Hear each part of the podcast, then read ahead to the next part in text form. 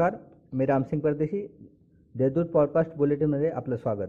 आज शनिवार नऊ एप्रिल ऐकूयात जळगाव जिल्ह्याच्या ठळक घडामोडी. गेल्या आठवड्यापासून वारंवार वीज पुरवठा खंडित होत असून यामुळे कृषी पंप चालत नसल्याने शेतकऱ्यांचे नुकसान होत आहे. कृषी पंपासह सर्वत्र सुरळीत वीज पुरवठा झाला नाही तर महावितरणविरोधात तीव्र आंदोलन छेडण्यात येईल असा इशारा खासदार उन्मेष पाटील यांनी दिला आहे.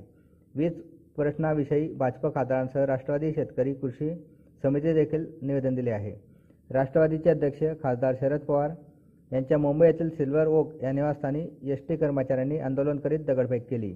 या हल्ल्यामागे कुणी राजकीय शक्ती आहे का याचा शोध घेऊन हल्लेखोरांवर कठोर कारवाई करावी अशी मागणी जिल्हा राष्ट्रवादी काँग्रेसतर्फे जिल्हाधिकाऱ्यांकडे निवेदनाद्वारे करण्यात आली आहे. जिपच्या पंधराव्या वित्त आयोगाच्या दहा टक्के निधीतून ग्रामीण भागातील गावागावांमध्ये कचरा गोळा करण्यासाठी पर्यावरणपूरक गाड्यांची खरेदी करण्यासाठी हालचाली सुरू आहे.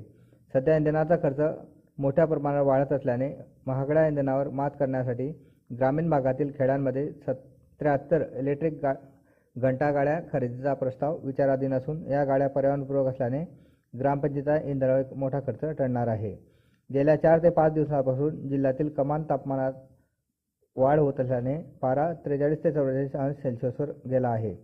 उत्तरेकडे वाहणाऱ्या उष्ण वाऱ्यामुळे आज जिल्ह्यातील तापमानात वाढ झाली असून पारा पंचायत संस्थेवर पोहोचला आहे. यामुळे उन्हाची तीव्र झाडांनी जनावर हैराण झाले आहेत. या होत्या आजच्या ठळक घडामोडी. आता वेळ झाली येथे थांबण्याची. भेटूया पुढील पॉडकास्ट बुलेटिनपासून तोपर्यंत संक्षिप्त बातम्या आणि ताज्या घडाघडांसाठी तेजू डॉट कॉम या संकेतस्थळाला भेट द्या.